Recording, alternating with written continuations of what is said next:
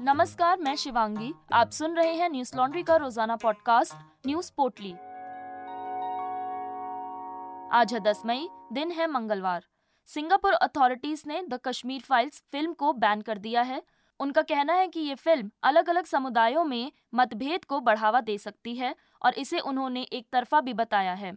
कहा गया है कि इस समय चल रहे कश्मीर विवाद में हिंदुओं को सताया हुआ दिखाया गया है, जबकि मुसलमानों का पक्ष वन साइडेड है।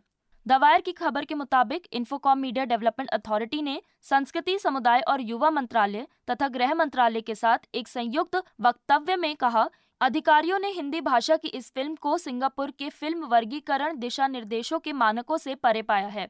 अधिकारियों ने चैनल न्यूज़ एशिया से कहा कि फ़िल्म मुसलमानों के एक तरफा और उकसावे वाले चित्रण और कश्मीर में चल रहे संघर्षों में हिंदुओं के उत्पीड़न को दर्शाने की वजह से वर्गीकरण के दायरे में नहीं आती। सिंगापुर में बैन होने की खबर सामने आने के बाद तिरुवनंतपुरम से सांसद और कांग्रेस नेता शशि थरूर ने ट्वीट कर भाजपा और विवेक अग्निहोत्री पर तंज कसा है। शशि थरूर ने एक रिपोर्ट का स्क्रीनशॉट शेयर करते हुए लिखा कि जिस फ़िल्म को भारत की सत्ताधारी पार्टी द्वारा प्रचारित किया जा रहा था, उसको सिंगापुर में प्रतिबंध कर दिया गया है। स्क्रीनशॉट में लिखा है कि द कश्मीर फाइल्स में मुसलमानों के उत्तेजक होने और कश्मीर में चल रहे संघर्ष में हिंदुओं को सताए जाने का एक तरफा चित्रण है, जिसकी वजह से ये फ़िल्म विभिन्न समुदायों के बीच दुश्मनी पैदा करने और हमारे बहुधार्मिक समाज में सामाजिक सामंजस्य को बाधित करने की क्षमता रखती है और सिंगापुर में धार्मिक समुदायों को बदनाम करने वाली कोई भी सामग्री को रिलीज़ करने नहीं दिया जा सकता है। इसके जवाब में विवेक अग्निहोत्री ने शशि थरूर को बेवकूफ़ कहते हुए लिखा कि, प्रिय शशि थरूर, आपकी जानकारी के लिए बता दें कि सिंगापुर दुनिया का सबसे प्रतिगामी सेंसर है। इसने the last temptation of Jesus Christ पर भी प्रतिबंध लगाया था। यहाँ तक कि एक romantic film, the Leela hostel files पर प्रतिबंध लगाया गया। कृपया कश्मीरी हिंदू नरसंहार का मज़ाक बनाना बंद करें। इसके बाद शशि थरूर को जवाब देने अनुपम खेर भी आ गए। उन्होंने शशि थरूर की पत्नी का हवाला देते हुए लिखा प्रिय शशि थरूर, कश्मीरी हिंदुओं के नरसंहार के प्रति आपकी उदासीनता दुखद है। यदि और कुछ नहीं तो कम से कम सुनंदा की खातिर जो खुद एक कश्मीरी थी, आपको कश्मीरी पंडितों के प्रति कुछ संवेदनशीलता दिखानी चाहिए और द कश्मीर फाइल्स पर प्रतिबंध लगाने वाले देश के बारे में विजयी महसूस नहीं करना चाहिए। दिल्ली के जहांगीरपुरी में हनुमान जयंती पर निकाली गई शोभा यात्रा के दौरान हुई सांप्रदायिक हिंसा से जुड़ी कई याचिकाओं की सुनवाई करते हुए दिल्ली की एक अदालत ने कहा कि ऐसा लगता है कि इस मुद्दे को वरिष्ठ अधिकारियों ने पूरी तरह नजरअंदाज कर दिया है और अगर पुलिसकर्मियों की मिली भगत थी तो इसकी जाँच करने की आवश्यकता है। अदालत ने पूछा कि पुलिस अधिकारी एक अवैध जुलूस को रोकने के बजाय उसके साथ क्यों चल रहे थे? एनडीटीवी की खबर के मुताबिक दिल्ली की रोहिणी अदालत ने शनिवार को जहांगीरपुरी हिंसा मामले में सुनवाई करते हुए आठ लोगों की जमानत याचिका खारिज कर दी थी। रोहिणी कोर्ट ने कहा था कि आरोपी व्यक्तियों को जमानत पर रिहा करने से गवाह प्रभावित हो सकते हैं। आरोपी इलाके के नामी अपराधी हैं और इसलिए कोई भी गवाह आगे नहीं आएगा। जमानत याचिका खारिज करने के साथ ही अवैध जुलूस नहीं रोकने के लिए अदालत ने दिल्ली पुलिस को फटकार भी लगाई थी। लाइव लॉ की रिपोर्ट के मुताबिक जिन लोगों को अदालत ने जमानत देने से इनकार किया, वो हैं इम्तियाज़, नूर आलम, शेख हामिद, अहमद अली एस के सहादा, शेख जाकिर और अहीर का नाम शामिल है। सीसीटीवी फुटेज और चश्मदीदों के आधार पर आठों की पहचान की गई है। इसको लेकर अदालत ने कहा कि अभियोजन पक्ष द्वारा आशंका व्यक्त की गई है कि सार्वजनिक गवाह आगे नहीं आएँगे क्योंकि दंगाइयों को क्षेत्र के अपराधी के रूप में जाना जाता है। इसलिए अगर आरोपी को इस स्तर पर जमानत दी जाती है तो गवाहों को धमकाने, प्रभावित करने की आशंका को खारिज नहीं किया जा सकता है। दिल्ली के जहांगीरपुरी पुलिस थाने के एसएचओ राजेश कुमार को हटा दिया गया है। उनकी जगह नए एसएचओ अरुण कुमार लेंगे।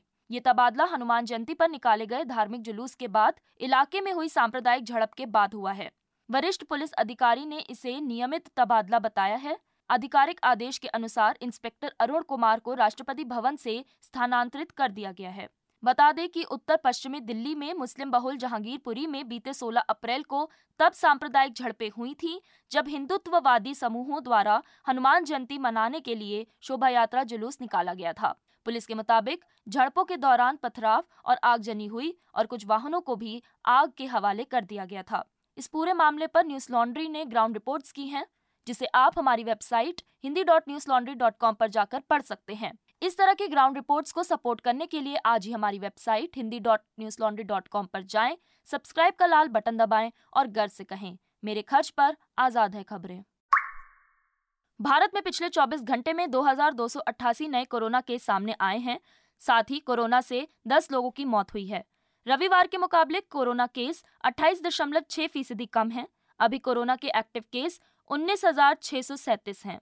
कोरोना से मरने वालों की संख्या पाँच लाख चौबीस हज़ार एक सौ तीन पहुँच गई है। अगर वैक्सीनेशन की बात करें तो पिछले 24 घंटे में तेरह लाख नब्बे हज़ार नौ सौ बारह कोरोना वैक्सीनेशन हुए हैं। इसके बाद अब तक कुल वैक्सीनेशन एक अरब नब्बे करोड़ पचास लाख छियासी हज़ार सात सौ छह पर पहुँच गया है। भारत में रिकवरी रेट फ़िलहाल अट्ठानवे दशमलव सात चार फ़ीसदी है। डेली पॉजिटिविटी रेट शून्य दशमलव चार सात फ़ीसदी है। पिछले 24 घंटों में चार लाख चौरासी हज़ार आठ सौ तैंतालीस कोरोना टेस्टिंग हुई है। जिसके बाद अब तक कुल चौरासी करोड़ कोरोना टेस्टिंग हुई है। स्वास्थ्य विभाग द्वारा जारी किए गए आंकड़ों के मुताबिक दिल्ली में सोलह कोरोना जाँच के बाद सोमवार को कोरोना वायरस के सात सौ निन्यानवे नए मामले सामने आए हैं, वहीं तीन मरीजों की मौत हो गई। इसके मुताबिक दिल्ली में अब तक संक्रमण के कुल अठारह लाख पंचानवे हज़ार तिरपन मामले सामने आ चुके हैं और इस घातक वायरस के कारण छब्बीस हज़ार एक सौ बयासी मरीजों की मौत हो चुकी है। दैनिक भास्कर की खबर के मुताबिक पिछले 24 घंटे में हरियाणा में 371 नए मामले आए उत्तर प्रदेश में 218, राजस्थान में 102 और मध्य प्रदेश में 28 नए मामले मिले हैं। पंजाब के मोहाली में पुलिस के खुफिया यूनिट के मुख्यालय परिसर में सोमवार रात आरपीजी से हमला किया गया जिससे इमारत की एक मंजिल की खिड़की के शीशे टूट गए। हालाँकि इससे हुए विस्फोट में कोई घायल नहीं हुआ है। एनडीटीवी की खबर के मुताबिक पंजाब के डीजीपी वी के भावरा ने जानकारी दी है कि इस मामले में कुछ संदिग्धों को हिरासत में ले लिया गया है। उन्होंने ये भी कहा है कि हेडक्वार्टर पर प्रोजेक्टाइल से हमला किया गया है। जिस वक्त हमला हुआ, कमरे में कोई नहीं था। इसका इम्पैक्ट भी दीवार पर आया है। इस मामले में आतंकी हमले के एंगल पर डीजीपी ने कहा कि अभी इसकी जाँच की जा रही है। मोहाली में हमले की घटना पर सीएम भगवंत मान ने कहा कि पंजाब का माहौल खराब करने वालों को बख्शा नहीं जाएगा। मंगलवार को उन्होंने इस मामले में डीजीपी और अन्य खुफिया अधिकारियों से रिपोर्ट मांगी है। उन्होंने कहा है कि आरोपियों को कड़ी सजा दी जाएगी। अमर उजाला की खबर के मुताबिक मोहाली में पंजाब इंटेलिजेंस के दफ्तर पर सोमवार रात को रॉकेट लॉन्चर से किया गया हमला, चलती कार से किया गया था।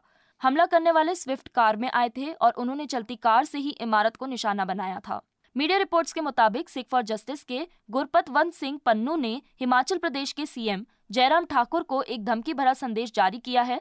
कहा गया है कि मोहाली में हुए अटैक से सबक लें। हिमाचल प्रदेश में 6 जून 2022 को रेफरेंडम 2020 की वोटिंग का ऐलान किया जाएगा। विस्फोट के बाद पंजाब के पूर्व सीएम अमरिंदर सिंह का बयान भी सामने आया है।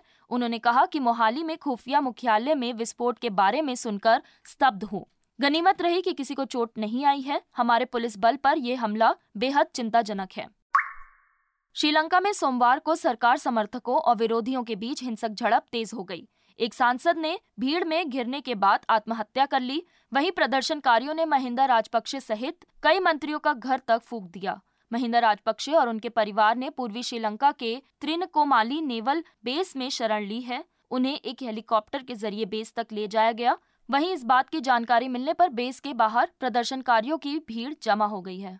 विपक्षी नेताओं ने मंगलवार को महिंदा को गिरफ़्तार करने की मांग की है। उनका कहना है कि महिंदा ने शांतिपूर्वक प्रदर्शन कर रहे लोगों को उकसाया और हिंसा भड़काई। न्यूज़ एजेंसी एएफपी के मुताबिक सोमवार को हज़ारों प्रदर्शनकारियों ने प्रधानमंत्री के आधिकारिक आवास टेंपल ट्री का मेन गेट तोड़ दिया और यहाँ खड़े ट्रक में आग लगा दी थी। इसके बाद आवास के अंदर गोलीबारी भी की गई। उग्र होती भीड़ को काबू करने के लिए पुलिस ने आँसू गैस के गोले दागे और हवाई फायरिंग की।